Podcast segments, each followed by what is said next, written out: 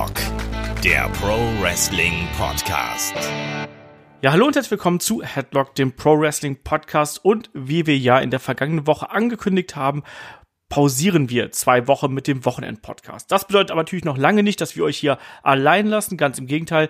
Wir haben uns gedacht, Mensch, gerade in der aktuellen Zeit, Wrestling ist gerade so ein bisschen schwierig, hier und da, äh, ohne Publikum, haben wir uns überlegt, Mensch, reisen wir doch mal zurück in die 90er. Ein bisschen Nostalgie tut immer gut. Deswegen haben wir für euch in den Archiven gekramt und äh, liefern euch hier die Retro-Review zu WrestleMania 6 mit äh, dem Shaggy, dem David, meiner Wenigkeit, dem Olaf Bleich. Ähm, ich hoffe, ihr habt ein bisschen Spaß dran. Wenn ihr äh, das hier mögt, dann könnt ihr natürlich auch gerne ähm, noch aktuellen Kram haben. Wir machen aktuell die äh, Helden aus der zweiten Reihe auf Patreon und Steady, da geht's im Dungeon of Doom und wir haben auch den Fragen-Podcast für alle Unterstützer, also schon ab zwei Dollar, jetzt auch am äh, Sonntagnachmittag veröffentlicht. Also ähm, wenn ihr da noch ein bisschen mehr von uns haben möchtet, schaut da gerne vorbei. Und jetzt ab die Post mit WrestleMania 6, der Ultimate Challenge. Viel Spaß beim Podcast.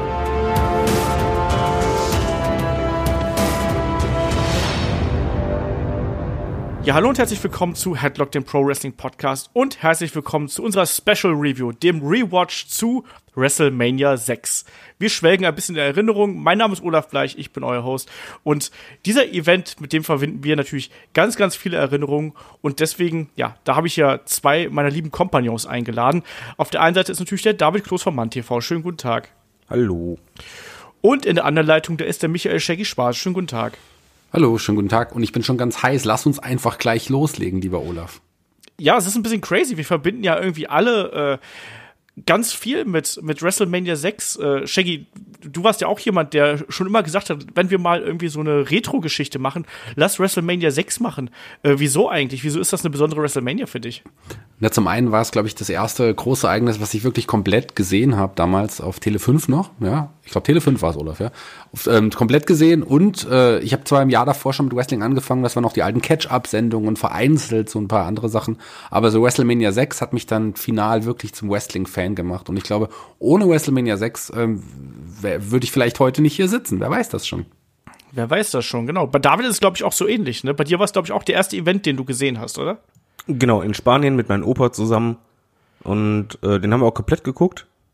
Und ich verbinde mit WrestleMania 6 aber auch, dass es für mich halt zumindest in Retro-Perspektive so ist, dass, dass die WrestleMania war, wo erstmals fast alle Wrestler auch einen Entrance hatten, also eine Musik. Das stimmt, davor war das äh, nicht immer so, obwohl mir hier auch die Anzahl der Jobber-Entrances echt aufgefallen ist. Also das muss ich auch mal sagen. Äh, Aber das waren immer die alten Wrestler. Wenn du darauf geachtet hast, das war einmal die alte Generation, die halt kurz vorm Ende war. Die waren meistens die ohne Musik. Ja, das stimmt. Und ähm, dann kam aber jetzt eher die Generation dazu mit der Musik. Und was ich halt noch verbinde damit, ist einfach diese riesige Crowd in einem Sky Dome mit der gigantischen Leinwand, wo ich immer noch nicht weiß, wie das geht. ja, die, ganze Veranstaltung hat eine ganz besondere Atmosphäre. Machen wir mal so ein bisschen hier die, äh, ja, die, die Daten, äh, den Datenabgleich. Ne? Das, der Event fand am 1. April 1990 statt in Toronto, Kanada und war natürlich im Sky Dome. Es waren knapp 67.000 äh, Quatsch, knapp 68.000 äh, Zuschauer anwesend. Äh, lief unter der Geschichte The Ultimate Challenge natürlich äh, der Warrior, der IC-Champion, der Hulk Hogan um den WWF Championship herausfordert. Das war ja eine ganz besondere Kiste. Title for Title hieß es ja damals. Das gab es ja auch nicht allzu oft. Ähm, ja, und bei Face mir ist gegen Face. Und Face gegen Face. Das gab's übrigens, das ist lustig, ähm, da habe ich heute nochmal nachgelesen. Es gab äh, vier WrestleManias, die äh, am 1. April stattgefunden haben, äh, jewe ihre jeweiligen Jahre. Und jedes Mal gab's auch ein Aufeinandertreffen Face gegen Face. Also mal, ich glaube, WrestleMania 17 war auch mit dabei, mit äh, Rock gegen Austin. Da gab's zwar dann am Ende noch den Heel-Turn, aber da war das eben auch so. Ganz lustiger äh, Fun-Fact so nebenbei. Ähm, bei mir ist es übrigens so ähnlich. Ich habe auch ganz ähnliche Erinnerungen an den Event. Also bei mir hat's damals, glaube ich, mein Bruder, ich habe aus der Videothek mitgebracht oder irgendwie aufgenommen und hat mir das dann gezeigt. Und bei mir ist eben auch diese, die, der Hauptkampf, ne, Ultimate Warrior gegen Hulk Hogan, war für mich absolut ausschlaggebend dafür, dass ich dann äh, Wrestling-Fan geworden bin und auch geblieben bin. Und ich weiß, dass ich äh, damals total emotional investiert war in diese ganze Geschichte und fast geweint habe, als sich Hogan und der Warrior am Ende umarmt haben und so. Also ganz furchtbar. Ähm, so im Nachgang ist mir aufgefallen, mein Gott, sind das viele Kämpfe. War das schon immer so? 14 Kämpfe, Shaggy. Äh, crazy, oder? Und die Veranstaltung ist äh, also auf dem Network über dreieinhalb Stunden lang. Bei mir war die damals nur drei, glaube ich, weil die von irgendeiner Kassette überspielt worden ist, die wahrscheinlich dann gekürzt worden ist. Also, wie war das bei dir? Also, hast, warst du, warst du überrascht? Ich habe mich gewundert, dass es so viele waren. Ich war im Nachhinein auch überrascht, als ich es mir dann angeschaut habe. Ähm, tatsächlich kam es mir auch damals nicht so lang vor und auch nicht so viele Matches. Aber man muss ja auch sagen, dass eigentlich alle außer der Main Event keines, also nicht wirklich Matches mit Relevanz waren. Da waren ja auch wirklich viele, ja, wenn man so will, Edeljobber-Kämpfe so von der Bedeutung her dabei und einige Matches, die ja sogar auch im, im Counter oder Disqualifikation geendet haben. Also sehr untypisch für eine WrestleMania irgendwie, aber damals ist mir das gar nicht so aufgefallen. Ja, also mir ging das da ganz ähnlich. Ich habe mir das angeschaut und denke, ja, mein Gott, die sind ja kaum Kampf ist irgendwie länger als sechs, sieben, acht Minuten. Äh, teilweise, ich meine, der Opener äh, ist, ist gerade mal noch nicht mal vier Minuten lang. David, wie war das äh, bei dir? Hast du dich da auch gewundert oder hast du es noch im Kopf gehabt? Ich hatte das noch im Hinterkopf, dass quasi die US-Mania ähm, für alle da ist, die halt mal sehen wollten, welche Wrestler waren damals bei der WWF. Weil im Grunde genommen jeder hatte irgendwie ein Match da. Und jetzt, ich habe mir das Ganze gestern jetzt nochmal angeschaut und heute Ja. den Rest. Ich muss zugeben, ich bin ganz froh deswegen, äh, oder darüber, dass das halt so kurze Matches waren, weil die Wrestler damals waren halt schon deutlich limitierter und es wäre halt blöd gewesen, dass du halt äh, fünf Matches siehst, wo halt der Bodyslam noch wiederkommt und so weiter.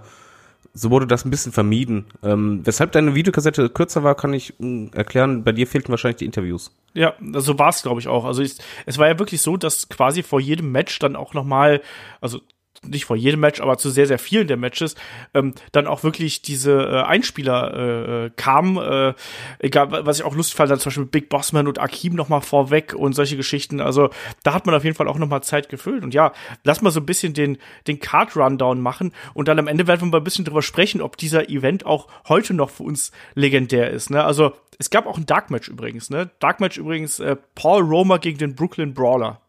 So, wenn das mal kein Dark Match ist, was den Namen keiner Dark weiß, Match wie lang das. Match ist. Genau.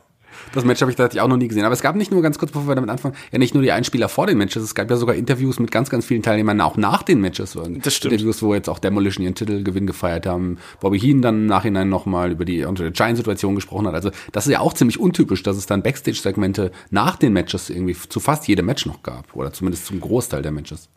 Gefällt euch sowas früher noch eigentlich? anders. Ja. ja, findest du nicht? Also ich finde gerade, um Fäden weiter zu spinnen, sind die, diese Segmente eigentlich sehr gut. Beispielsweise Macho King am Ende, dass der dann noch ein Interview macht. Das hat halt eher unterstrichen, dass halt die Fäde noch nicht vorbei ist. Das stimmt. Ja, also ich fand das auch irgendwie ganz nett, aber auch so vor allem aus nostalgischen äh, Gründen irgendwie, die alle dann nochmal zu hören und äh, nochmal auch den Unterschied zwischen damaligen Promos und heutigen Promos irgendwie zu hören. Ähm, das ist schon ein Unterschied. Und auch gerade so, ein- so ein Roddy Piper, der dann auch eine ewig lange Promo hält, wo du das Gefühl hast, okay, komm mal auf den Punkt, mein Freund, irgendwie. Äh, naja. Äh, lass mal so ein bisschen die Karte durchgehen hier. Wir, wir starten mit Rick Martell gegen Coco Beware. So, Shaggy, du darfst äh, wieder eine, einen Witz über meine Größe machen, wo wir Coco Beware sind. Ähm, Wieso soll ich Witz über deine Größe machen? Sowas macht man nicht, sowas gehört sich nicht. das, du lässt doch keine Gelegenheit dazu aus eigentlich. Nein, nein, würde ich jetzt nicht machen. Würde ich Coco niemals Beware. machen. Coco Ja, Beware Beware. Opener, das schreit, das schreit auch nach Opener, oder? Das schreit auf jeden Fall nach Opener. Kobe Beware war ja nie jetzt wirklich ein, ein schlechter Wrestler. Der hat schon irgendwie so auch seine Fans gehabt und hat, war auch gut dafür, die Stimmung anzuheizen. Von daher natürlich ein, ein guter Opener sicherlich. Wobei auch hier klar war, wer dann am Ende gewinnen würde. Das war ja auch ein sehr, sehr kurzes Match. Rick Martell gerade so äh, in seiner Streak so als Heel, so nach dem, nach dem Ende von, von Strike Force, ein paar Monate später, ähm, ja, und war auf einem guten, guten Weg. Der hatte zwar auch eine schreckliche Frisur in dem Match. Der hatte, später hat er, später hat er diesen Zopf gehabt, das ging ja noch, aber zu dem Zeitpunkt hatte er noch sein, seine Dauerwelle, seine Fukuhila-Dauerwelle. Aber was äh, wir in dem Match jetzt hier das erste Mal gesehen haben und was uns ja den ganzen Abend begleitet hat, ist diese, das, der Entrance der Leute in diesem kleinen Ring. Die wurden ja alle in so einem kleinen Ring, ja, zum Ring gefahren. Und das fand Fast ich alle. Fast alle. Das, und das fand ich Ja, ganz weil nett. Main Event nicht. Ja, Das beim Main Event natürlich Ausnahme. nicht. Das hätte natürlich auch nicht gepasst, aber so die unwichtigen Matches wurden, dabei und den unwichtigen Matches wurden alle zum Ring gebracht. Die, die anderen 14. Die anderen 14. Aber das hat aber schon gepasst und ich fand eher auch den, den Ringaufbau ein bisschen lustig. Ist euch aufgefallen, dass der Ring ein bisschen höher stand als der Zuschauerraum? Ich fand das super. Das ist mir auch beim Gucken aufgefallen, gerade beim Main Event, nee, nicht beim Main Event, beim äh, Teddy Biase gegen Jake Roberts äh, gibt es eine Kameraperspektive, wo man das super sieht. Das ist klasse, gerade halt äh, für mich, ich bin ja auch kleiner. Wenn ich dann irgendwie da in Reihe 5 oder so sitze, da ist ein größerer vor mir, das war's dann. Und Ja. in dem Falle hat man das halt sehr klug gelöst und das wäre auch was, was ich eigentlich heutzutage gern sehen würde. Ja, aber dann Outside Brawls sind dann ein bisschen merkwürdig aus, oder? Also, weil dann war es ja auch, ich habe auch, glaube ich, eine Situation, ich weiß nicht, ob es der Big Boss Man war oder ob es Jake Roberts war, die dann in die Guardrail ge ge geschleudert worden sind und dann quasi so Arsch voran fast hinten rüber geflogen sind. Also, weiß ich nicht. Fand ich ein bisschen schwierig. Ansonsten hier der Opener, ich glaube, da muss man gar nicht so mega viel zu sagen. Ne? Also Shaggy hat, glaube ich, schon alles erwähnt. David, möchtest du da noch was zu beitragen? Ich muss sagen, was ich hier immer im Kopf behalte, ist die Musik von Coco Ware, weil die hat mich, ich glaube, die habe ich allein wegen diesem Event bis heute im Kopf. So, David, jetzt du. Ich fand das einen super geilen Opener, ehrlich gesagt, weil es für die Stimmung genau das Richtige war. Du ja. hattest halt ein Babyface, aber auch einen Heel, einen Heel, der halt wirklich Heat ziehen kann. Und da war die Quote auch direkt drin. Also dafür war es perfekt. Aber es ist nicht nur der, der Coco-Song. Ich fand auch den, den, das Theme von Rick Martell richtig cool. Mir ist aufgefallen generell bei dem, bei dem Pay-Per-View wieder, wie cool die Musiken damals zum größten Teil auch eigentlich schon waren. Das war schon was, also, äh, klar, kann man es nicht mehr vergleichen mit heute, aber die hatten schon irgendwie auch was Besonderes. Auch so der, der, die Anfangstöne beim Theme von Rick Martell fand ich richtig cool. Und auffällig war hier, dass Rick Martell tatsächlich, der ja auch Kanadier ist, irgendwie aus Florida angekündigt wurde. Ähm, und wir natürlich die kanadische Nationalhymne vorher nochmal gehört haben. Das haben wir noch gar nicht erwähnt von. Das stimmt. René Goulet, der am Anfang die Nationalhymne gesungen hat, der eigentlich auch Amerikaner ist, aber in Kanada aufgewachsen ist. Auf jeden Fall witzig, dass man da die, ähm, den muss man ja auch kennen, der hat ja den Bösewicht bei der nackten Kanone gespielt, zum Beispiel. Nein, Teil zwei.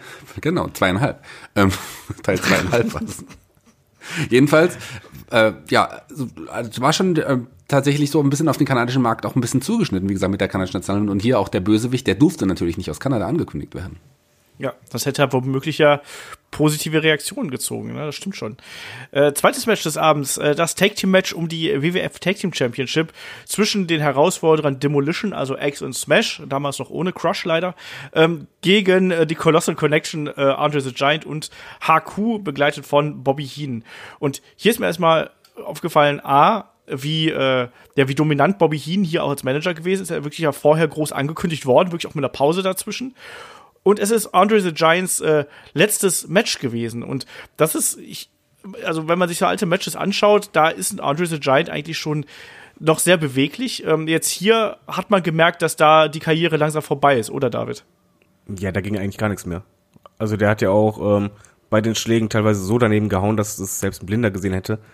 Allerdings war das Match eigentlich auch nur für Andre the Giant da, für mich. Also es war ja der Hintergedanke, er war ja Heal aber er sollte halt nicht als Heel abtreten, sondern noch ein, letztes Mal bejubelt werden. Deswegen gab's halt nach dem Match extra noch halt, äh, ja, ein, ein bisschen Storyline, dass er halt sich gegen Heenan gestellt hat und dadurch bejubelt wurde und halt eben nicht mit Buhrufen oder halt ohne Reaktionen sich verabschiedet, sondern halt wirklich nochmal bejubelt wird. Wobei es ja leider nie so ein offizielles äh, Adieu für Andre the Giant gegeben hat, muss man auch mal sagen. Es gab keinen offiziellen Rücktritt, sondern er ist relativ äh, leise ja äh, verschwunden, mehr oder weniger. Äh, ansonsten fällt hier natürlich auf, dass, dass ein HQ quasi einen Großteil der Arbeit gemacht hat und Andre the Giant eigentlich gar nicht in den Ring gekommen ist, oder Shaggy? Ja, musste ja, wie, wie er es schon angesprochen hat. Genau. Das ging ja auch, ging ja auch gar nicht mehr. Und mir war damals die Bedeutung des Matches eigentlich überhaupt nicht klar. Die ist mir erst viele Jahre später klar geworden, was für ein großer Name Andre Giant doch eigentlich vorher mal war. Und äh, ja. ich kannte ihn ja wirklich nur dadurch. Also das war das einzige Match, was ich zu meiner aktiven Zeit als Wrestling-Zuschauer äh, gesehen habe von Andre the Giant. Alles andere davor ja noch nicht. Und von daher, ähm, ja, schade, dass er so abtreten musste. Man hat ihn dann ja im Nachhinein noch, ich glaube, ein, zwei Mal an der Seite der Bushwackers als deren Begleiter gesehen bei einigen äh, Kämpfen.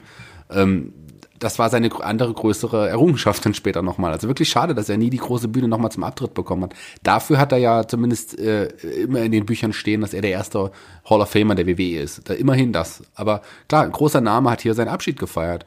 Und Demolition haben nochmal ähm, den Tag Team Titel gewonnen und das war ja auch quasi der Beginn ihres Heel Turns kurz danach. Ja, und die genau können das. keine Promos halten. Ach, ich fand die gut. Ich, ich finde das launisch irgendwie. Also das passt zu denen, oder nicht? Das Problem, was ich, glaube ich, immer hab, wenn Ex redet, dann denke ich halt, okay, du hast gerade vor äh, drei Stangen Kippen geraucht und kommst gerade von der Kneipe. Puh, schwierig. Also das war ja eh die Generation noch, wo bei den Promos, äh, wer am lautesten schreit, ist der Beste. Ja. Ähm, außer Jackson Snake Roberts, der, der war genau das Gegenteil.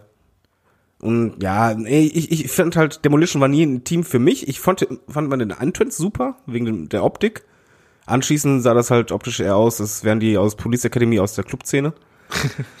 Ansonsten, ja, wrestlerisch ist es ja halt auch kein Megateam und die Promos anschließend ist halt einfach Geschrei und hm.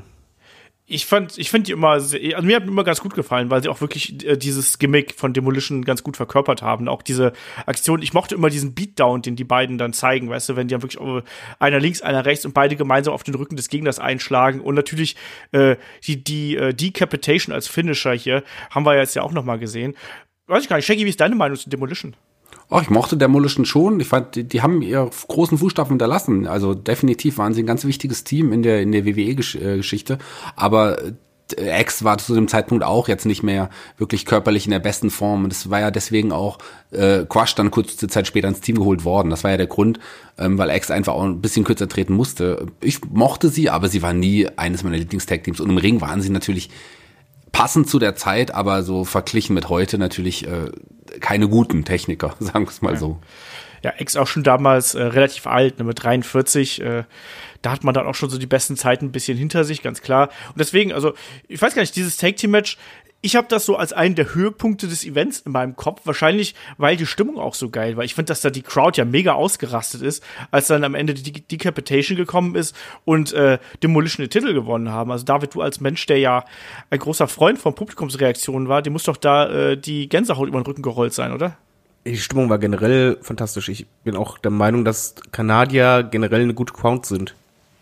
Also, ähm, zumindest die Groß-Events, die da stattfinden, sind meistens mit einer guten Stimmung. Aber hier hat halt alles gepasst. Das, der Opener vor hat schon mal angeheizt und Demolition waren halt over wie sonst was. Und ja, der, der Markout war klasse. Also ich habe auch da den Ton lauter gedreht, muss ich so zugeben. ja, das hat schon, das hat schon Spaß gemacht. Und generell ich, äh, noch erwähnen ja. möchte, ich fand ähm, das Kommentatorenteam gut. Also ich, ich finde halt, äh, Jesse Ventura fand ich als Kommentator echt klasse man muss halt dazu sagen, das war tatsächlich das letzte, ähm, das letzte Großereignis, was Jesse Ventura kommentiert hat. Der hat dann noch ein paar Wochen, ähm, ich glaube, Superstars kommentiert bei der WWF damals, aber Großereignisse waren es danach nicht mehr. Also das war tatsächlich das letzte Großereignis. Auch äh, ein kleiner Meilenstein, weil der war ja wirklich ein, ein, eine schillernde Figur, auch in der Kommentatorenszene in der WWF.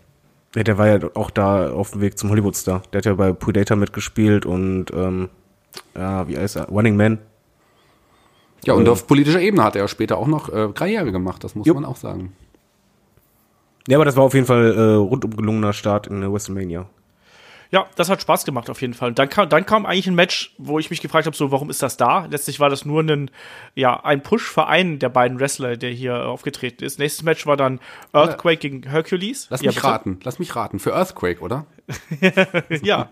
Obwohl auch Hercules, ich muss ganz ehrlich sagen, dass er nach zwei Earthquake Splashes wieder aufgestanden ist dann ja. am Ende, fand ich schon hart. Also das war so, naja, wie, wie viel hat Hulk Hogan damals eingesteckt und ist dann erstmal sechs Wochen irgendwo äh, weg gewesen? Ich weiß es nicht mehr. Vier? Drei? drei? Ja, drei. Siehst du, also Hercules ist äh, zumindest noch knapp dran an Hulk Hogan. Aber das war jetzt so ein, ja, das war schon fast ein 5 Minuten Squash-Match, oder Shaggy? Das war nicht nur fast ein 5-Minuten-Squash-Match, das war sogar ganz und gar ein 5-Minuten-Squash-Match. Klar, äh, man hat Earthquake nochmal äh, stark dargestellt, mit dem hatte man auch große Pläne vor. Wie, wie du gerade gesagt hast, die Geschichte mit Hogan, die kam ja dann, die folgte dem. Und ähm, von daher war es doch auch ganz okay. Und Hercules hat äh, nochmal ein Paycheck nehmen dürfen da, dafür, dass er nochmal hier auf der Card war, ist so. Also ich ja, meine, immerhin war er auf der WrestleMania Card und für den hatte man ja dann tatsächlich auch noch andere ähm, Ideen. Und kurze Zeit später gab es ja dann Power and Chloe, das Team mit Paul Roma. Genau. Und die haben, das muss ich immer mal sagen, einen der schönsten Tag-Team-Finisher überhaupt. Also die ja. Kombination aus Superplex und Big Splash, das fand ich immer richtig geil. Also das sieht man, ich glaube, Revival machen den aktuell noch gelegentlich mal, so als, als Reminiszenz an Power and Glory. Aber finde ich halt eine coole Aktion. Gefällt mir immer sehr gut. David, Earthquake gegen Hercules, deine Gedanken? Ich fand das super. Einfach, ja, ich, ich finde, Earthquake war ein echt guter Big Man zur damaligen Zeit. Und anschließend kam ja auch das mit Hulk Hogan, von daher hat das gepasst. Ich finde es super beeindruckend, immer noch zu sehen, wenn er springt, wie dann halt die ganze Matte äh, mitschwingt und wenn er Tempo aufnimmt zum Finisher. Ja. Das finde ich echt beeindruckend, weil er ist halt kein Muskelprotz oder so, sondern er ist einfach nur mollig und äh, nimmt dann echt Tempo auf. Und meine Fresse, sieht das mal heftig aus. Ja. Nee, ich fand das okay. Also gerade im Nachhinein, wo man weiß, was danach kam mit ihm, absolut okay. Ja, Hercules auch nie so der äh, Filigrantechniker, muss man dazu sagen. Earthquake jemand, der sicherlich äh, ein guter guter Big Man gewesen ist äh, für das, was er eben dargestellt hat. Ich fand das auch in Ordnung. Ich war eben im Nachhinein nur überrascht davon, dass dann auch wirklich ein Hercules, obwohl er ja dann erstmal gepimpt wird durch einen Earthquake Splash und dann noch mal einen abkriegt, eigentlich 30 Sekunden nach dem äh, Earthquake wieder aus dem Ring raus ist, schon wieder aufsteht und sich aufrappelt. Also, ähm, weiß ich, vielleicht war da ein bisschen Zeitdruck oder so, da muss er wirklich schnell raus. Ähm, Im Übrigen feiere ich ja jetzt nächstes Jahr mein 30-jähriges Wrestling-Jubiläum als Fan, du ja auch fast, Olaf. Ähm, und über Earthquake habe ich schon sehr, sehr viel gehört und viel über ihn gelesen, aber das erste Mal wirklich, dass jemand äh, ihn als Mollig bezeichnet, ist mir in dem Zusammenhang noch nie, nie, nie in den Sinn gekommen. Aber ja, okay. Ja, Shaggy, den nächsten Kampf muss ich ja eigentlich von dir ankündigen lassen, oder? Weil da hat ja Brutus Beefcake äh, Geschichte geschrieben. Da hat Brutus Beefcake, ich war zu dem Zeitpunkt tatsächlich Brutus Beefcake Fan, muss ich jetzt ehrlicherweise mal gestehen. Ich fand den okay, einfach ich bin großartig. Den fand ich toll damals. Ähm, und das war zu dem Zeitpunkt so mein erster, so, wo ich dachte, das könnte, ist mein Lieblingswrestler so in der Art. Leider war das so. Ähm, er war der Erste, der ähm, Mr. Perfect tatsächlich, zumindest on TV, in, in Wahrheit hatte Mr. Perfect tatsächlich ein paar Wochen vorher schon mal gegen den Ultimate Warrior verloren äh, bei einer Hausshow. Ähm, aber also im Fernsehen gab's noch, gab's noch diese Undefeated Storylines, der zumindest noch nie gepinnt wurde. Er hatte schon Matches durch die Q verloren und durch Countout, aber noch nie gepinnt. Und Brutus Beefcake schaffte es, hier diesmal tatsächlich Mr. Perfect zu besiegen. Und für die beiden, es war auch gar kein so schlechtes Match, was natürlich, äh, einer, ich glaube, weniger als acht Minuten ging der Kampf, was natürlich an Mr. Perfect und zwar nur an Mr. Perfect lag. Der hat ihn schon gut durch den Kampf gezogen und am Ende seine eigene ja, fiese Idee, die er hatte mit dem Ringpolster, das er abgemacht hat, da musste er dann selber rein und dann wurde er gepinnt. Und äh, da stand eigentlich ein großer, ähm, ein gro großer Push für Brutus Beefcake bevor. Der sollte tatsächlich, die Fehde der beiden sollte weitergehen und Mr. Perfect wurde ja ähm, Intercontinental Champion beim Turnier um den Titel später. Und eigentlich sollte eine Fehde zwischen Brutus Beefcake und Mr. Perfect weitergehen, um eben diesen Titel. Was dann aber so nicht stattgefunden hat, weil Beefcake ja diesen schweren, ähm, ja, ich glaube, einen Yachtunfall hatte und dann längere Zeit außer Gefecht war. Ja, so war's. Ähm und wie, wie, du schon richtig gesagt hast, ne, Mr. Perfect hat on TV hier noch keine Niederlagen eingesteckt. Du hast gerade Niederlagen gegen den Warrior äh, äh, hier aufgelistet.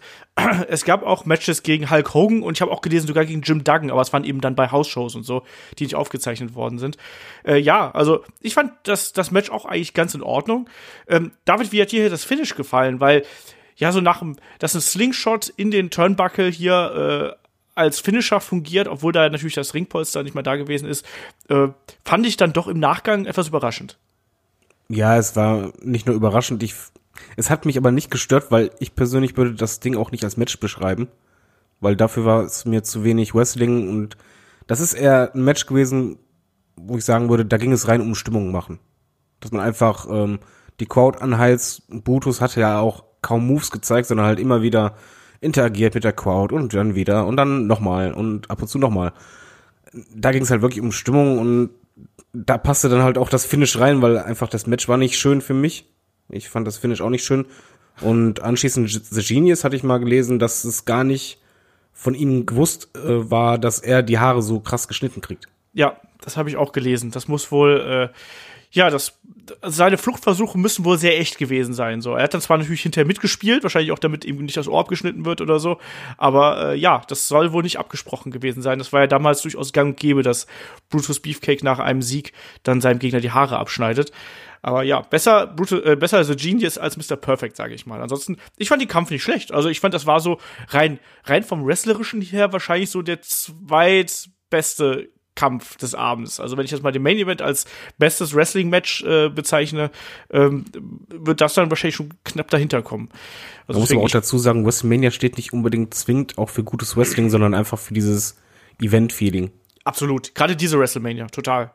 Also weil so vom Wrestlerischen her ist hier kein Match, also abgesehen vom Main Event, der wirklich überdurchschnittlich ist, aber ähm, da, ansonsten ist hier wrestlerisch echt wenig geboten. Das ist ganz viel 90er Jahre äh, Catch und wirklich was von der Atmosphäre und von der von der Stimmung auch in der Halle lebt und von den Charakteren, die da im Ring stehen. Da, da macht Spaß, wenn man das aber nicht mag.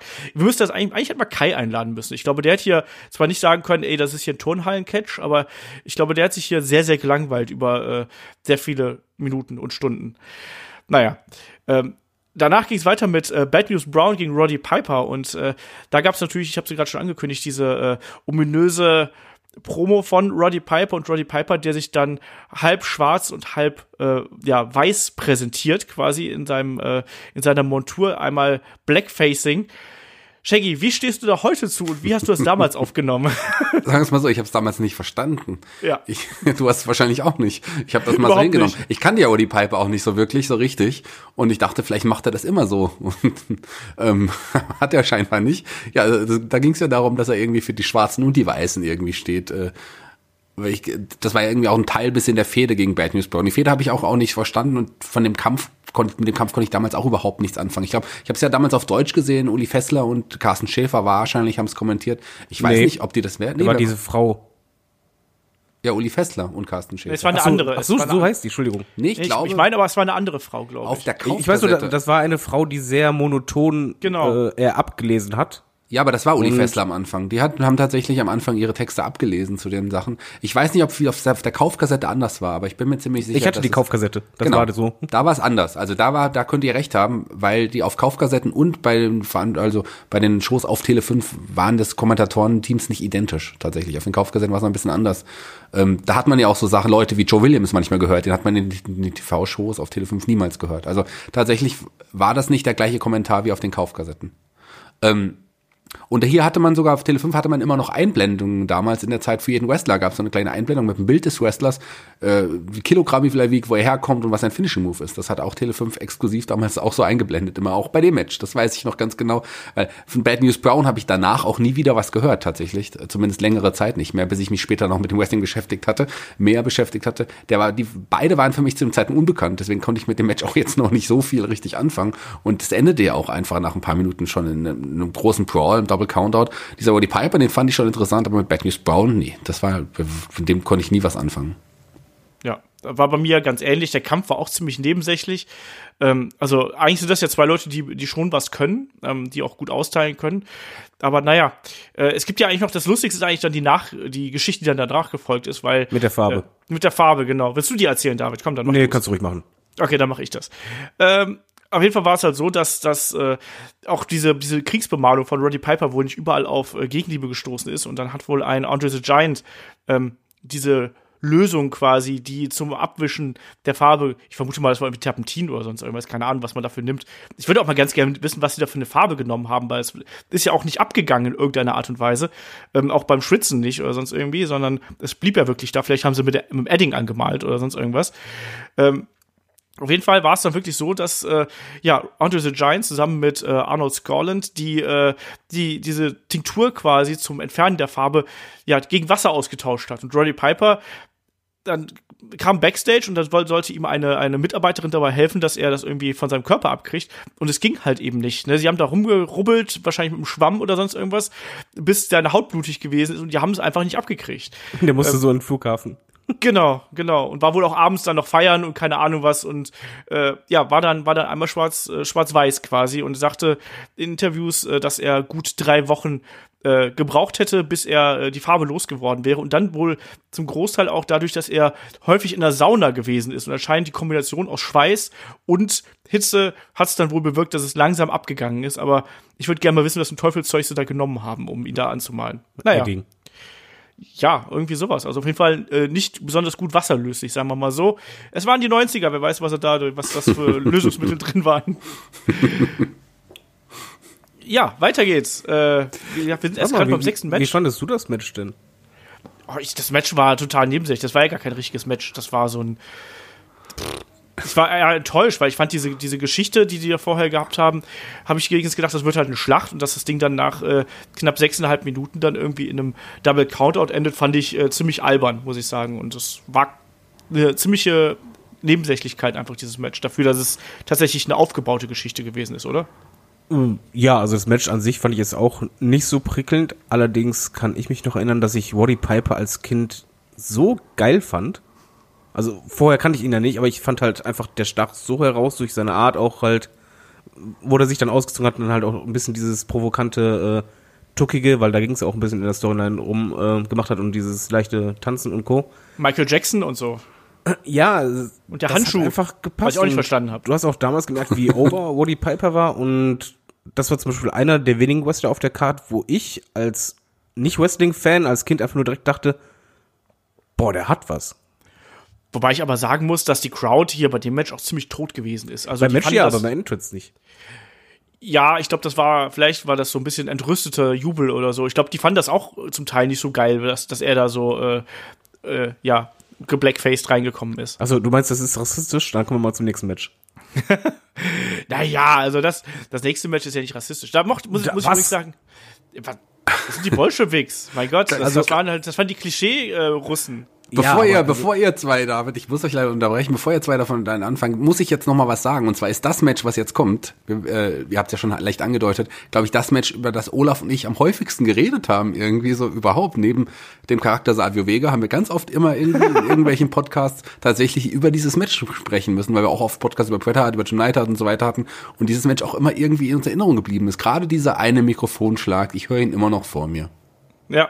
Äh, und auch, ich mache auch dieses Segment davor. Ich habe jetzt gerade vergessen, wie der Kollege heißt, der das Das ist super. Genau, der dieses Segment in der Dusche mit den Bolschewiks macht. Und ähm, natürlich, das ist da schon ziemlich rassistisch, was da passiert, aber es ist auch schon ziemlich lustig, muss ich mal sagen, oder David? Das Segment vorher war super lustig. Mein Problem ist nur, das hasse ich auch beim, beim Fußballspielen, ähm, wenn eine Hymne kommt, da habe ich auch keinen Bock drauf, dass jemand neben mir pfeift oder sonst was, oder der kriegt dann direkt einen Einlauf von mir. Ich finde halt, bei einer Hymne hast du halt eigentlich schon Respekt zu zeigen. So, und hier muss es einfach so sehen, was haben die beiden denn gemacht? Also, ja, okay, sie waren halt die bösen Sowjets, aber sie haben einfach nur ihre Hymne gesungen. Sie haben ja keinen jemanden beleidigt oder angespuckt oder sonst irgendwas. Sie haben nichts gemacht, keinen provoziert, werden von hinten dann attackiert, während sie die Hymne singen. Was, was ich einfach jetzt, ja, ich fand das schon als Kind doof. Ich habe einfach da gedacht, was, was soll das denn jetzt? Weil, ja, bin halt so erzogen. Hymne ist halt einfach Respekt zeigen und gut ist. Das fand ich echt schrecklich. Auch jetzt, als ich das wieder gesehen habe, war ich halt echt innerlich einfach so, boah, ja, klar, die bösen Russen. Und dann schlagen wir die zu Brei, während die die Hymne singen. Die haben noch nicht mal irgendwas Böses gemacht. Das Aber darum gestört. ging's Was ich doch. aber, was ich aber positiv in Erinnerung habe und wo ich auch grinsen musste, äh, war der Pin. Und zwar, weil Bret Hart die Hand hebt bei zwei und bei drei in die Kamera geschaut und dann die drei zeigt. Ja. Und das fand ich sah so cool aus optisch. Ich weiß halt nicht warum, aber ich fand diesen Moment super. Ja, der ist mir auch im Gedächtnis geblieben tatsächlich. Neben diesem Geräusch des äh, Mikrofons, das irgendwie bei äh, Nikolai Volkov im, äh, im Gesicht einschlägt irgendwie. Also Ja. Shaggy, willst du mal eigentlich was darauf antworten, was David gerade gesagt hat? Ja, also nee, das, wird das zwei, darauf bestand ja das Gimmick, dass ihre Nationalhymne singen und das, äh, das amerikanische Publikum niedermachen und da deswegen auch ausgebuht werden. Im Grunde kann man das mal so machen, das waren mal die 90er, da ging das. Also das ist überhaupt gar kein Problem. Zumal man ja auch sagen muss, dass die beiden ja in Wahrheit gar keine Russen sind. Also Nikolai Volkov ist meines Wissens Jugoslawe und Boris Sukow ist, glaube ich, ein Amerikaner tatsächlich. Also die sind gar keine Russen. Von daher, ähm, alles gut, also ist nicht so schlimm. und die Hart Foundation sind ja auch keine Amerikaner und das waren ja auch die Helden an dem Abend auch, weil die Hart Foundation, Bret Hart, Kanada, man weiß Bescheid. Ja. Er hat ja auch Ich gleich anschließend gezeigt, dass er den Gürtel möchte als nächstes. Ja, das war ja dann auch äh, im nächsten äh, Event dran. Dann gab's ja die Hard Foundation gegen Demolition. Generell, finde ich, hat man hier schon bei ganz vielen Punkten gemerkt, dass man damals noch stärker, dadurch, dass du eben ja quasi nur so äh, deine drei beziehungsweise vier Pay-Per-Views, also großen, große Ereignisse im Jahr hast, dass du schon angefangen hast, die Leute aufzubauen und schon die ersten Grundsteine für die Fäden gelegt hast. Also egal, ob es jetzt bei, bei Earthquake gewesen ist, jetzt hier war auch schon die Herausforderung quasi da. Ähm, Shaggy hat gesagt, Brutus Beefcake gegen Mr. Perfect wäre auch irgendwie weitergegangen, wenn äh, Brutus Beefcake nicht irgendwie eine, eine Yacht geküsst hätte. Also äh, da gab es viele Geschichten, die ja eigentlich weitergeführt worden wären. Ähm, ja, weiter ging's mit dem Barbarian gegen Tito Santana und ich muss sagen, diesen Kampf habe ich vollkommen vergessen gehabt. Also, dass der stattgefunden hat. Shaggy, äh, wusstest du das noch? Nee, das wusste ich nicht. Das wusste ich nicht, aber ähm, der war ja auch irgendwie typisch für diese WrestleMania. Irgendwie hat er schon auch nochmal hingepasst. Aber der hat tatsächlich, ich habe ihn nicht verstanden, weil ähm, wem hat der Kampf jetzt wirklich was gebracht? Der Barbarian hatte danach keinen großen Push. so, also das Earthquake-Match gegen, gegen Hercules, okay, kann ich verstehen. Ähm, aber dieses Match hätte man echt, also wirklich nicht gebraucht. Aber es war einfach noch da, um den beiden vielleicht auch nochmal die Möglichkeit und einen Platz auf der WrestleMania-Card zu geben. Also Tito Santana hat ja dann ja, der wurde irgendwann später zu El Matador. Das hat ja auch nicht mehr so lange gedauert. Da hat er es auch nochmal auf eine WrestleMania Card geschafft. Aber ansonsten hat er ja dann, war, war der auch über seine Zeit schon hinaus. Und ein Barbarian, das ist nie jemand gewesen, der im Single-Bereich einfach eine große Rolle gespielt hat.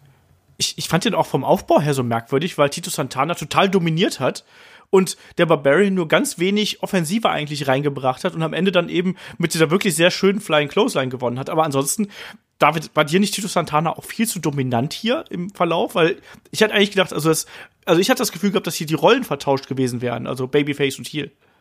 Das Problem ist, glaube ich, äh, ich fand Tito Santana immer super. Ich weiß halt auch, mein, mein Opa, halt Spanier, da ist er ausgetickt. Den hat er abgefeiert. Ja, okay, die Matchführung war, war ein bisschen komisch, aber andererseits hat man halt so für mich Barbarian eigentlich stärker dargestellt, dass halt bei ihm eine Aktion reicht, um halt durch seine Kraft jemanden niederzubringen. Äh, möchte nur anmerken, wie schön äh, ich jedes Mal Tito Santanas Flying Vorarm finde. Der ist so Ja. gut gesprungen. Das stimmt. Ja, das ist halt so ein Match, äh, wenn wir ehrlich sind, Tito Santana Matches, äh, die gehören meistens zu den Matches auf den Cards. Ach, der hat ja gewrestelt?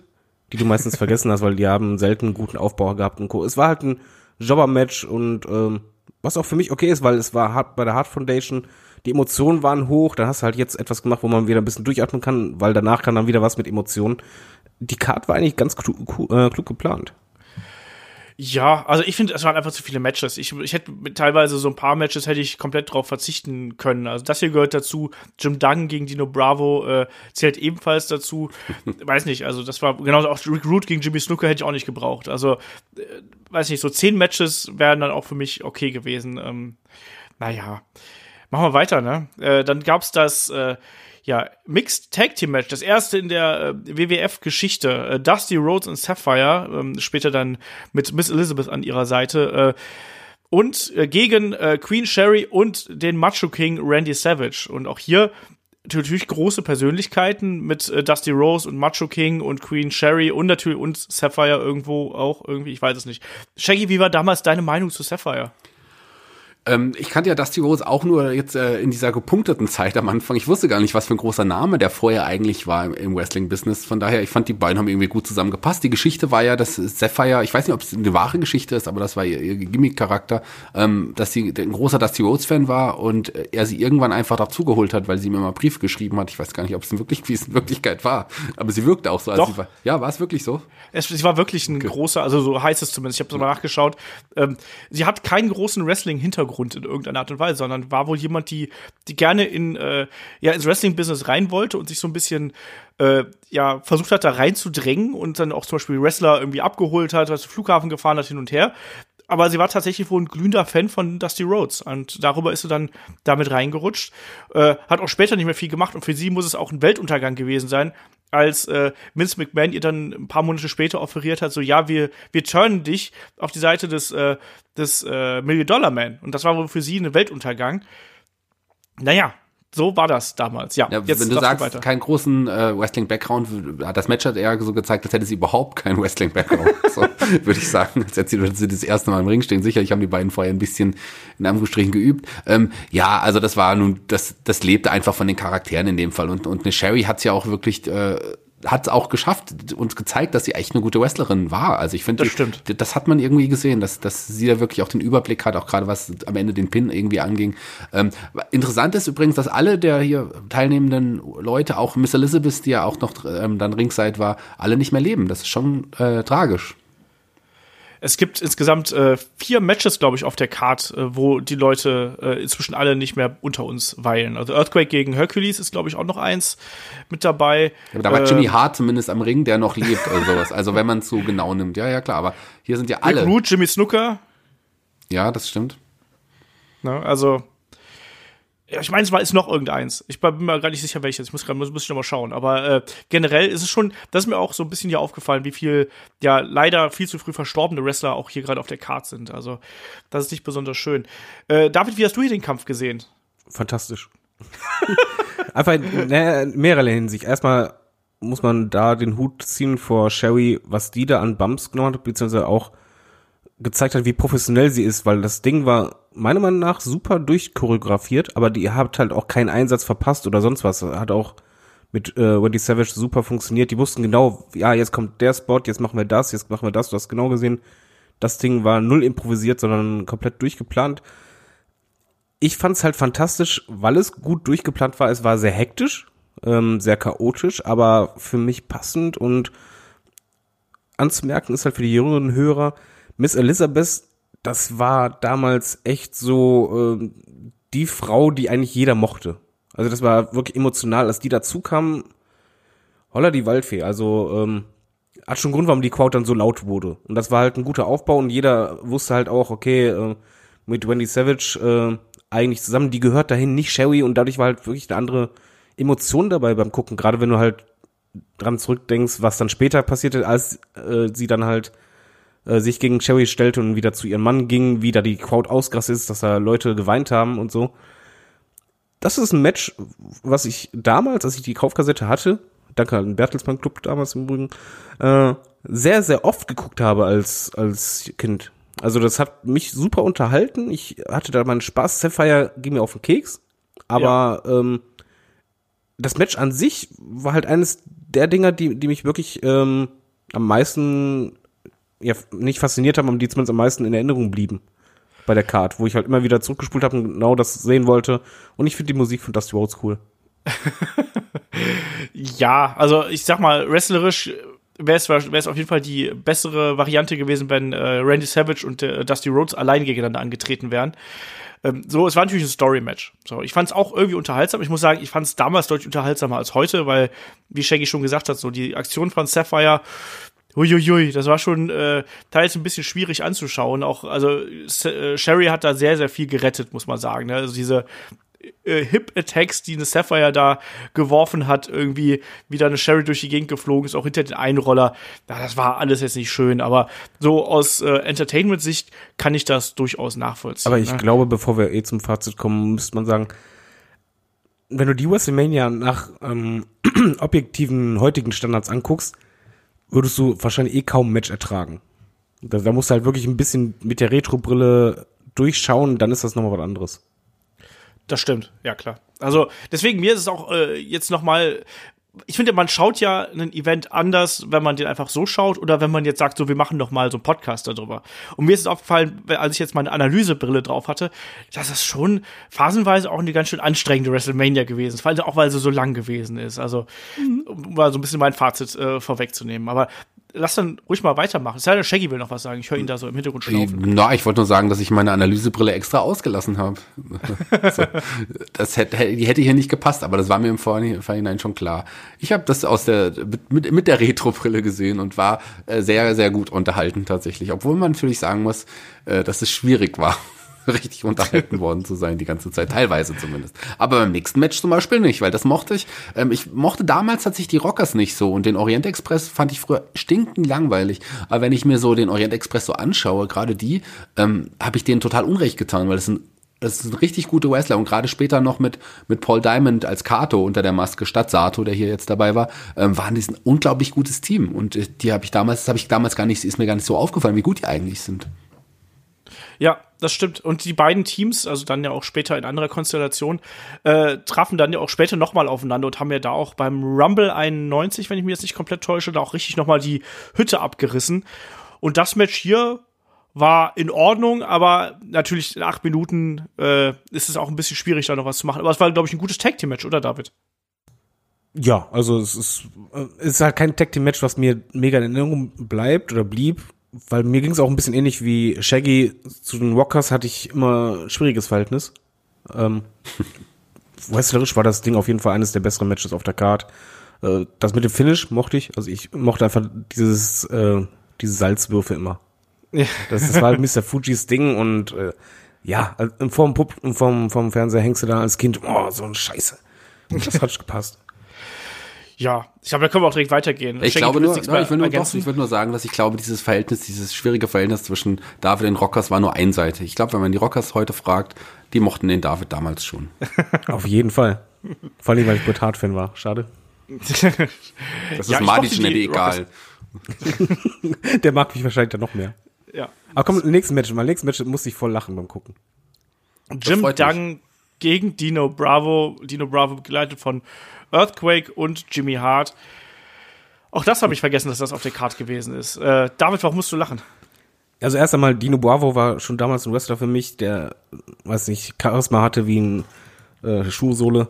War nicht mein Ding. Ich fand den halt immer ein bisschen komisch mit seinen blondierten Haaren, was irgendwie nicht passte. Aber davon mal ab, Jim Duggan kam halt raus in Kanada. Ja. Mit einer US-Fahne. Und ähm, du bist halt einfach gewohnt, okay, der Kerl kommt raus, ho, alle machen mit. Dann USA, okay, dann chantest du mit. Selbst ich als Kind fand diese Chant super. Nur da hat's halt nicht funktioniert. Du hast halt diese Host gehört, aber jedes Mal, wenn er USA angestimmt hat, tote Hose. Dann hat er es nochmal gemacht, tote Hose. Hat es noch ein drittes Mal gemacht, tote Hose. Dann hat er es sein lassen. Das fand ich super lustig. Ja, äh, ne? Das ist dann auch schon etwas, etwas, äh, wie soll man sagen, gutgläubig, da auf eine positive Reaktion zu hoffen. Aber Wrestler das- ist echt schrecklich, ne? Ja, natürlich. Ich, ich fand auch Dino Bravo immer ganz, ganz furchtbar im Ring anzuschauen. Also schon damals als Kind, immer wenn der da in den Ring kam, absolut grauenvoll. Äh, Und Jim Duggan ist ja auch keine Koryphäe, aber jemand, der zumindest irgendwie die Emotionen ziehen kann und irgendwie da, äh, ja, einen so ein bisschen, zumindest so ein bisschen abholen kann. Shaggy, wie ist deine, dein Verhältnis zu Dino Bravo und Jim Duggan? um Dino Bravo so ein bisschen zumindest mal so relativieren, muss man sagen, klar, war der jetzt kein, also Seth Rollins heutzutage ist, glaube ich, ein besserer Wrestler als, als Dino Bravo, nur so mal als Vergleich. so. ähm, aber Dino Bravo hatte schon, hatte, es gab schon Gründe, warum er da war. Also ich fand das Bündnis mit Earthquake, also ich meine, Jimmy Hart hat ja noch mehr Wrestler unter Vertrag, aber die beiden waren ja schon dicke, das waren ja die besten Freunde. Das hat schon gepasst dann in der Fehde gegen, gegen Hogan und seine Leute. Das war schon ganz cool und ähm, Der war halt ein guter Sidekick. ja, eben. Und das, Genau, äh, aber nicht mehr. Ja, aber Ja. das hat schon gepasst. Der Hogan hatte ja auch dann zeitweise halt mal Beefcake oder auch mal einen Jim Duggan, aber vor allem Tugboat an seiner Seite. Und es gab ja auch Tag Team Matches, der vier gegeneinander. Die mochte ich irgendwie, obwohl die Matches auch nicht so toll waren. Also es hat schon irgendwie gepasst. Dino Bravo hatte schon seine Daseinsberechtigung. Das Match nicht unbedingt tatsächlich. Das habe ich auch nicht gebraucht und hatte es auch nicht mehr auf dem Schirm.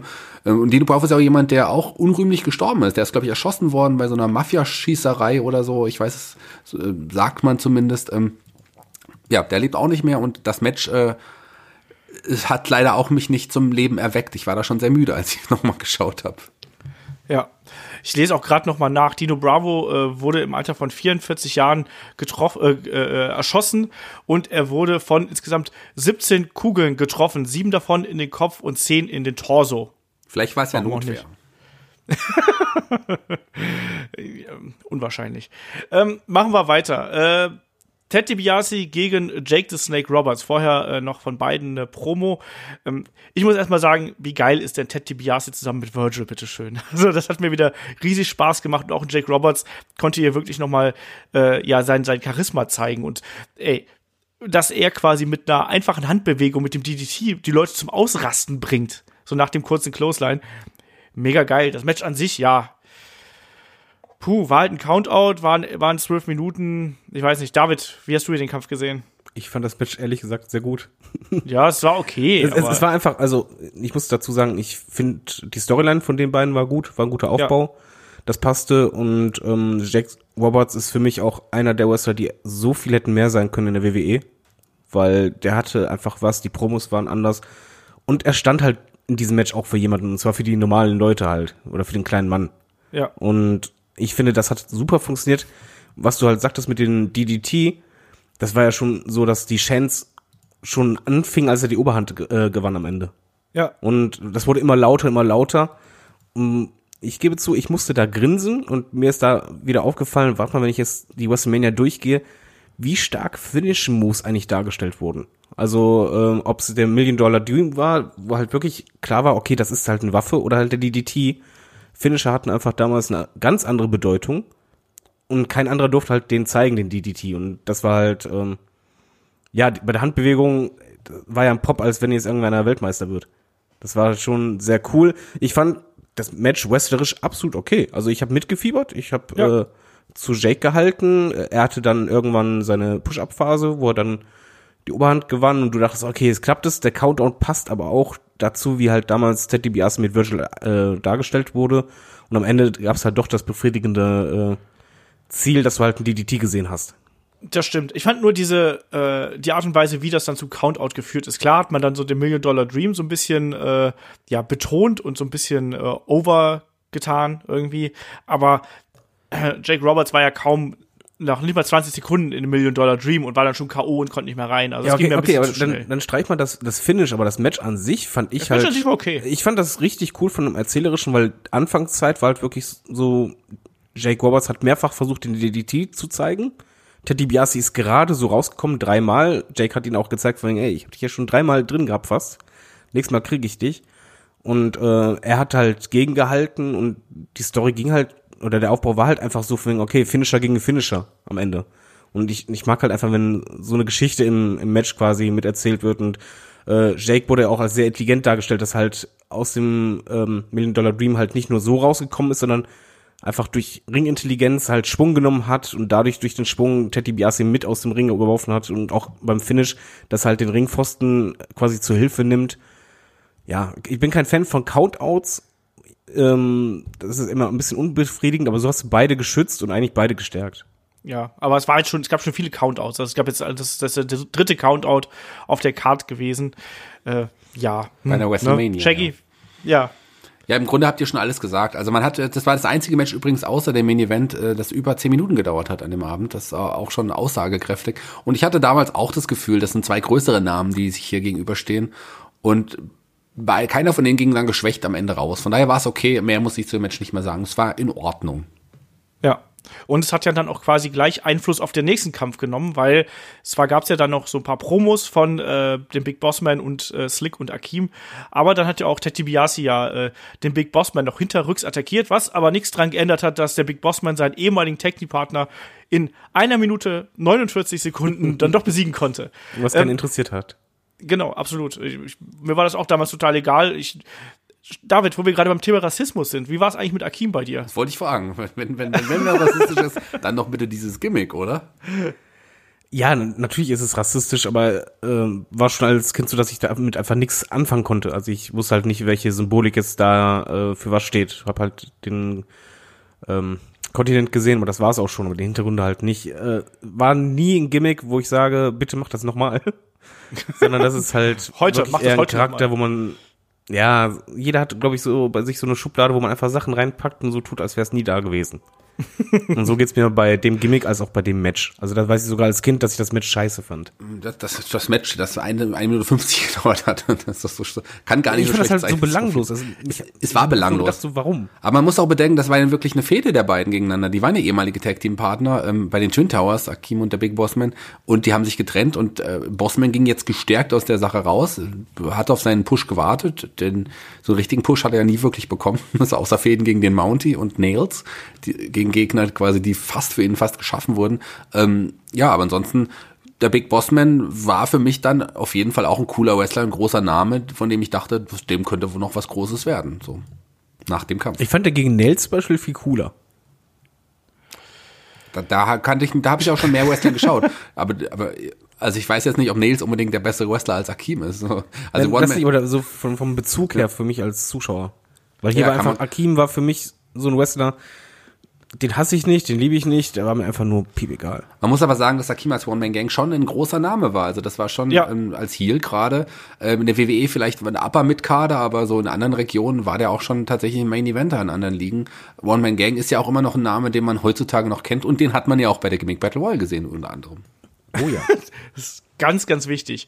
Aber wie gesagt, ich fand das also schon ein bisschen merkwürdig. Vielleicht hat man da auch ein bisschen zu wenig Zeit am Ende gehabt oder sonst irgendwas. Also das war schon ein, ein relativ äh, kurzes Match dafür, dass das eigentlich eine aufgebaute Fehde gewesen ist. Ne? Aber wie, wie Shaggy schon gesagt hat, Big Bossman geht hier gestärkt aus der ganzen Geschichte hervor. Auch äh, gab es ja auch einen, so eine, so eine Geschichte, wo er dann wirklich Akim auch am Boden liegen quasi hochgestemmt hat, als er sich aus dem Pin befreien wollte. Das fand ich auch ulkig irgendwie, aber naja.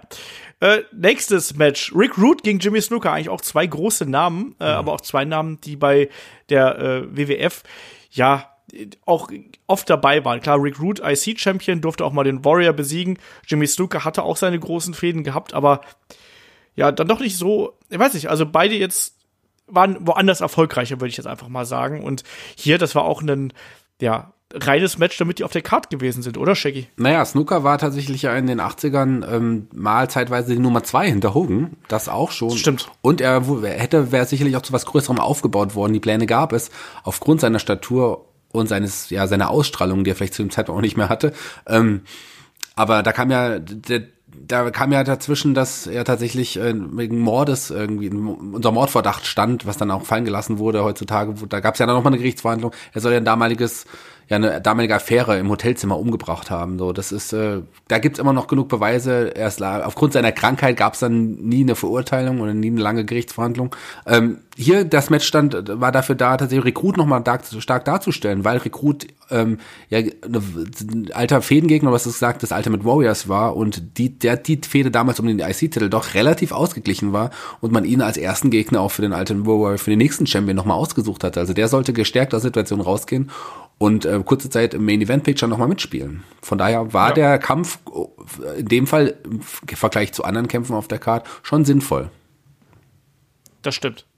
Ja, aber sonst, also war jetzt nicht, der war eben da. Äh, ich fand Jimmy Snooker mochte ich damals eigentlich immer ganz gern. Also auch zu der Zeit schon, da war er ja auch schon äh, ein bisschen über seinen Zenit drüber und war auch schon einer der Älteren, aber ich fand trotzdem, dass er irgendwie einen coolen Look gehabt hat und mich hat er damals schon so ein bisschen fasziniert. Und Rick Root, ich muss immer sagen, Rick Root mit der WCW-Musik äh, kommt immer noch besser rüber als der Rick Root mit der äh, WWF-Musik. Also als alter äh, Theme-Mensch. Ähm, sollen wir direkt zum nächsten äh, Match springen? David, oder willst du noch was sagen? Äh, nö. Gut, dann springen wir direkt zum Main Event. Ne? Das war ja dann auch wirklich hier. WrestleMania 6 wird häufig als äh, One-Match-Show bezeichnet und da können wir gleich auch mal kurz drüber sprechen, ob das wirklich so der Fall ist. Main Event war natürlich ähm, Title for Title, WWF Intercontinental gegen WWF World Heavyweight Champion, Hulk Hogan gegen den Ultimate Warrior. Und deswegen erstmal meine erste Frage. Äh, David, würdest du sagen, das hier war eine One-Match-Show oder ist das für dich äh, mehr? Nö, es hat halt ein einziges wirklich herausragendes Match und das war das. Das hatte alles überschattet, war ja schon beim äh, Intro-Video der Fall, was ich immer als Kind super geil fand mit den Sternen. Lieb, ja, liebte ich auch, ja. Und ähm, du dann diese Konstellation hattest, dass halt zwei Urgewalten aufeinander trafen, beide Faces, beide Champions. Ja, fetter ging es halt zu der Zeit nicht. Und äh, aber erstmal meine Frage an euch: Zu wen habt ihr gehalten? Damals. Ich war natürlich von Ultimate Warrior. Shaggy? Ähm, ich war natürlich auch für den Ultimate Warrior. Das war ja einer meiner Lieblinge zu dem Zeitpunkt. Olaf war ja auch ein Riesenfan, wie wir wissen. Ähm, tatsächlich habe ich ganz klar zum Ultimate Warrior gehalten. Hogan, mit dem konnte ich schon damals nicht so viel anfangen. Ich habe zwar den Star in ihm gesehen, das habe ich ihm abgenommen, aber so ansonsten war ich nicht mehr geflasht von dem Charakter Hogan, tatsächlich. Ich finde die Musik immer mega bei ihm. Ja, das schon. Ich, war, ich fand auch immer seinen Auftritt geil. Das, mein Problem war irgendwann, ähm, dass er mir schlicht und ergreifend mit seinen Kämpfen auf den Keks gegangen ist, weil ich irgendwie immer das Gefühl gehabt habe, die laufen äh, nach demselben Schema ab. Gut, beim Warrior ist das jetzt nicht anders, aber der war auch nicht ganz so lange dabei. Also ich finde natürlich, einen Hulk Hogan hat man dann ja schon äh, relativ lang gesehen und auch häufiger aufgetreten. Ähm, das war so mein Beweggrund. Und außerdem, ähm, man ist ja dann auch immer ich, ich war damals dann immer eher für das Neue tatsächlich. Also Hulk Hogan war schon für mich sehr etabliert und ich wollte dann auch einen neuen Charakter haben und der Warrior dann eben auch mit seinem Auftritt, mit der Musik, dann auch, dass er hier als einziger wirklich dann auch in den, in, den Ring gerannt ist, wirklich. Ähm, das hat, das fand ich halt eben geil und der hat mich sofort gefangen genommen und gebannt. Das, äh, da geht gar nichts drüber. Über Wir hatten ja auch also. die, die einmalige Situation, dass die Crowd fast Hälfte Hälfte geteilt ist. Ich würde halt sagen so 45 Warrior, 55 Hogan. Ja. Und das war halt etwas, was dich auch als Zuschauer, selbst wenn du keine Verbindung hattest, total geflasht hat, weil das hat auch dieses Match getragen, beziehungsweise die Storyline, die halt im Match erzählt wurde, oder der Aufbau. Ja, und ich glaube, das ist auch einer der Kämpfe, äh, die könnte ich dir fast nacherzählen, weil ich den Kampf schon so oft gesehen habe. Also wenn ich mich konzentrieren würde, glaube ich, könnte ich noch, könnte ich diesen Kampf äh, äh rekonstruieren und sowas. Also äh, und das Kräftemessen. Ich werde nie das Kräftemessen vergessen. Ja, ja. Auch, auch wer zuerst dann auf die Knie geht und dann der, der Blick von Hogan, dann oh, nee und nochmal dagegen halten und wie dann die Fans vergleichbar kann man äh, vergleichen kann man dieses Match eigentlich meiner Meinung nach mit WrestleMania 18, The Rock gegen Hogan und zwar mhm. von von der Publikumsreaktion, beziehungsweise wie stark das Publikum jede einzelne Aktion gefeiert hat, dass halt ihr Liebling ein bisschen die Oberhand hat. Und hier ging es halt darum, zwei gleich stark im Grunde genommen.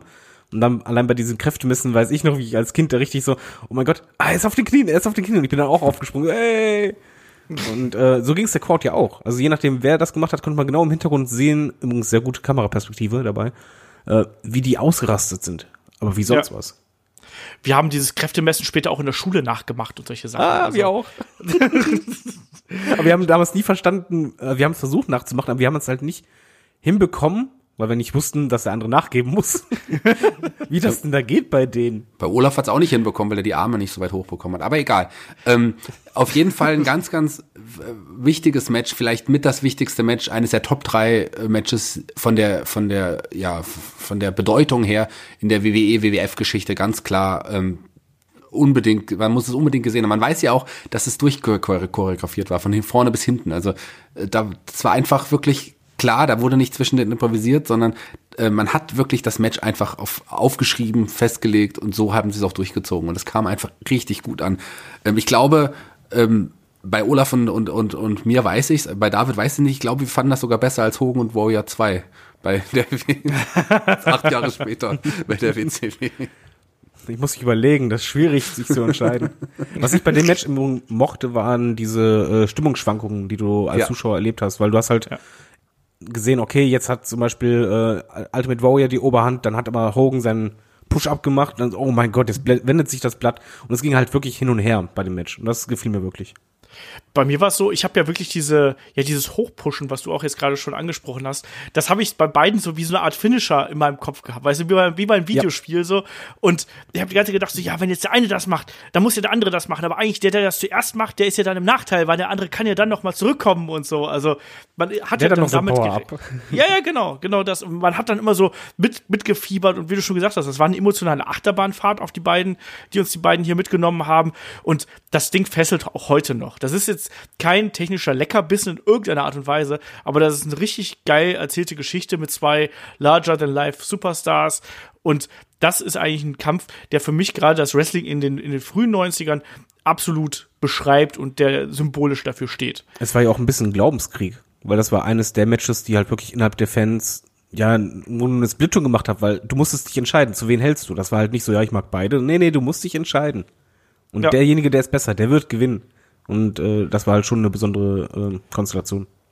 Ja, und auch das Finish äh, geht ja dann auch da, äh, da einher, ne, dass dann Hulk Hogan mit seinem äh, Leg Drop irgendwie daneben liegt und dann der Warrior äh, seinen Big Splash zeigt, anschließend, äh, ja, und dann der, der Three Count kommt und wenn man ja genau hinschaut, ich, Ich weiß, dass David, ich wollte gerade sagen, ich weiß, dass du da so, so drauf reagiert hast, ne, wo er dann wirklich Hulk Hogan bei 3,01 quasi den, den Kickout macht. Sag mal, warum hast du das? Ja, weil das einfach so typisch für Hogan ist, dass er halt nicht sauber verlieren äh, kann oder halt als schwächer dargestellt wird, sondern unbedingt halt noch, äh, ja, im Grunde genommen das Rampenlicht auch stehlen, weil was er halt gemacht hat, war nicht nur diesen, dieser Kickout nach dem Pin, sondern anschließend auch diese ganze Mimik und äh, so entsetzt geguckt. Und im Grunde genommen hat er ja, ähm, kann ich mal kurz ein bisschen ausführen? Hol aus. auch. Äh, Es gibt ja den Film Die glorreichen Sieben und da gibt es eine Dokumentation, wo es, wo die Schauspieler sehr inter interessanterweise beschreiben, dass die in den Szenen, wenn die zusammen da sind, jeder eine Kleinigkeit macht. Der eine spielt zum Beispiel mit an seinem Hut und na, na, na, mit dem Hintergrund, dass sie versuchen, das Rampenlicht zu stehlen. Und hier ist es für mich genauso. Ultimate Warrior gewinnt diese Schlacht, die verdammt gut ist, den Titel, aber du hast halt Hulk Hogan im Vordergrund, der im Grunde genommen so viel Gestiken, Mimiken macht und wie sonst was, dass du eigentlich mit den Augen nicht auf den Sieger schaust, sondern auf den Verlierer. Und das kotzt mich immer noch an. Das habe ich aber damals, muss ich ganz ehrlich sagen, so nicht empfunden, sondern bei mir war es eher so, boah, war das knapp, so in dem Moment. Und ist es jetzt wirklich vorbei? Also, Shaggy, wie war das, wie hast du das damals Im wahrgenommen? Grunde so wie du das sagst, Olaf. Also ich fand das auch, das ist mir auch so nicht aufgefallen. Ich fand es auch krass, geiles Ende. Ähm, Ich habe mich sehr gefreut für den Ultimate Warrior und am Ende gab es ja noch die- das Überreichen des Titels und sowas. Das war vollkommen okay. Also ich konnte damit sehr, sehr gut leben. Mich hat der Hogan gar nicht gestört in dem Match und ähm, Nein, nein, früher super, aber im Nachhinein. ja, aber im Nachhinein hat mich, das ist mir damals auch nicht aufgefallen. Klar kann man sich darüber aufregen, aber war- bringt ja auch nichts, darüber aufzuregen. Ähm, aber lass mich mal ein bisschen ausholen. Am Anfang schuf Gott Himmel und nein, Quatsch. Ähm, so. Also ich fand das Match, ist, wie ich es gesagt habe, es war jetzt auch in nochmaliger Betrachtung immer noch herausragend. Ähm, das ist etwas, so ein Match hat, wir haben weder Hogan noch Warrior noch ein zweites Mal auf die Beine stellen können. Das ist einfach Ja. was Besonderes. Wenn man die Mount Rushmores der Wrestling Matches erwähnt, dann ist das vielleicht sogar das, die Nummer eins. Also von der Bedeutung und allem drum und dran äh, gibt's da wenig, was drüber steht tatsächlich. Es war auch Ja. anders als die Matches zu der Zeit meistens. Muss man sagen, bei den Big Mans, die waren meistens eher kürzer und einer pusht sich hoch und dann war es das. Aber hier ging es halt dieses Hin und Her, das war einfach was anderes. Ja. Man hat auch, wie gesagt, man hat die Bedeutung dieses Matches gespürt, man hat gemerkt, dass da, dass die was Besonderes erzählen wollen, dass die hier was äh, Spezielles darstellen möchten. Es hat von vorne bis hinten funktioniert und ich, wie gesagt, klar, vielleicht kein technischer Leckerbissen, aber von der Geschichte her, die hier erzählt wird und von dem Einsatz und allem drum und dran, ist das richtig geil und das, das funktioniert auch heute noch und das ist was, was Wrestling dann auch äh, so toll macht. Ähm, und damit kommen wir mal zum Abschluss unseres, unseres, äh, ja, Rewatch Podcast hier. Ne? Ähm, ich habe ja schon gesagt, so im Nachhinein, äh, ja, ähm, wie habt ihr den Event gesehen jetzt, so, so viele Jahre danach? Shaggy vielleicht zuerst. Ich habe ja, wie gesagt, nicht die Analysierbrille oder wie du es genannt hast, aufgezogen, sondern ich habe es ähm, versucht mit den gleichen kindlichen Augen zu sehen, wie ich damals äh, gemacht habe. Und es hat tatsächlich gereicht. Ich hatte selbst Spaß, vielleicht sogar noch mehr Spaß als damals an Matches wie Big Bossman gegen Akim auch immer. Einfach nur die Charaktere zu sehen, weil ich auch wusste, das dauert nicht lang. Die sind gleich wieder weg. Das ist so, wie ich es mag eigentlich. So, die kommen zum Ring, haben einen schönen Entrance und verschwinden auch gleich wieder. Um Ring machen sie nicht, haben sie nicht so viel Zeit, irgendwas so viel falsch zu machen. Von daher war es okay. Ich habe Spaß gehabt, das Ereignis wieder zu sehen, tatsächlich. Sehr viel Spaß und ähm, wenn ich jetzt in dem Alter, quasi in dem ich heute bin, Wrestling anfangen würde und würde dieses Großereignis sehen, da würde ich mich tatsächlich durchquälen, die ersten 13, 14 Matches, bis es dann wirklich so richtig losgeht. Von daher, ähm, ich finde es schön, das nochmal jetzt besprochen zu haben, weil es einfach für mich damals so wichtig war. Ganz einfach. Ja, bei mir ist es genauso. Ich kann mich da äh, 100% anschließen. Wie gesagt, ich habe ein bisschen mehr die Analysebrille aufgesetzt und habe da erstmal gemerkt, so, boah, 14 Matches, so viele Matches, die eigentlich nicht ganz so wichtig sind, aber es macht halt eben trotzdem Spaß wegen der Charaktere und natürlich auch wegen, den, äh, wegen dem Main Event dann am Ende. Äh, David, wie war es bei dir? Mit heutigen Maßstäben ist es natürlich eine Karte, wo man sagt, boah, belanglos ohne Ende, bis auf Main Event. Allerdings mit ein bisschen Retro-Brille oder mit Fanherz ist es halt schon eine Veranstaltung, die man gesehen haben sollte, einfach auch wegen der Crowd man sieht alle Wrestler von damals nochmal, kann einen Bezug herstellen und da ist halt ein Main Event bei, den man meiner Meinung nach als Wrestling-Fan auch gesehen haben muss. Ja.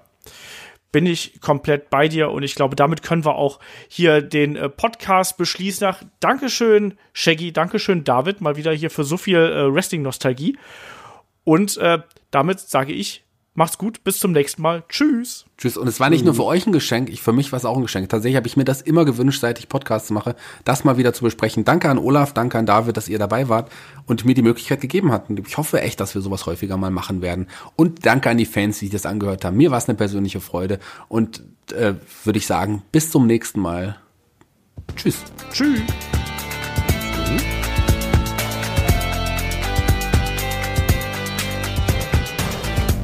Headlock, der Pro Wrestling Podcast.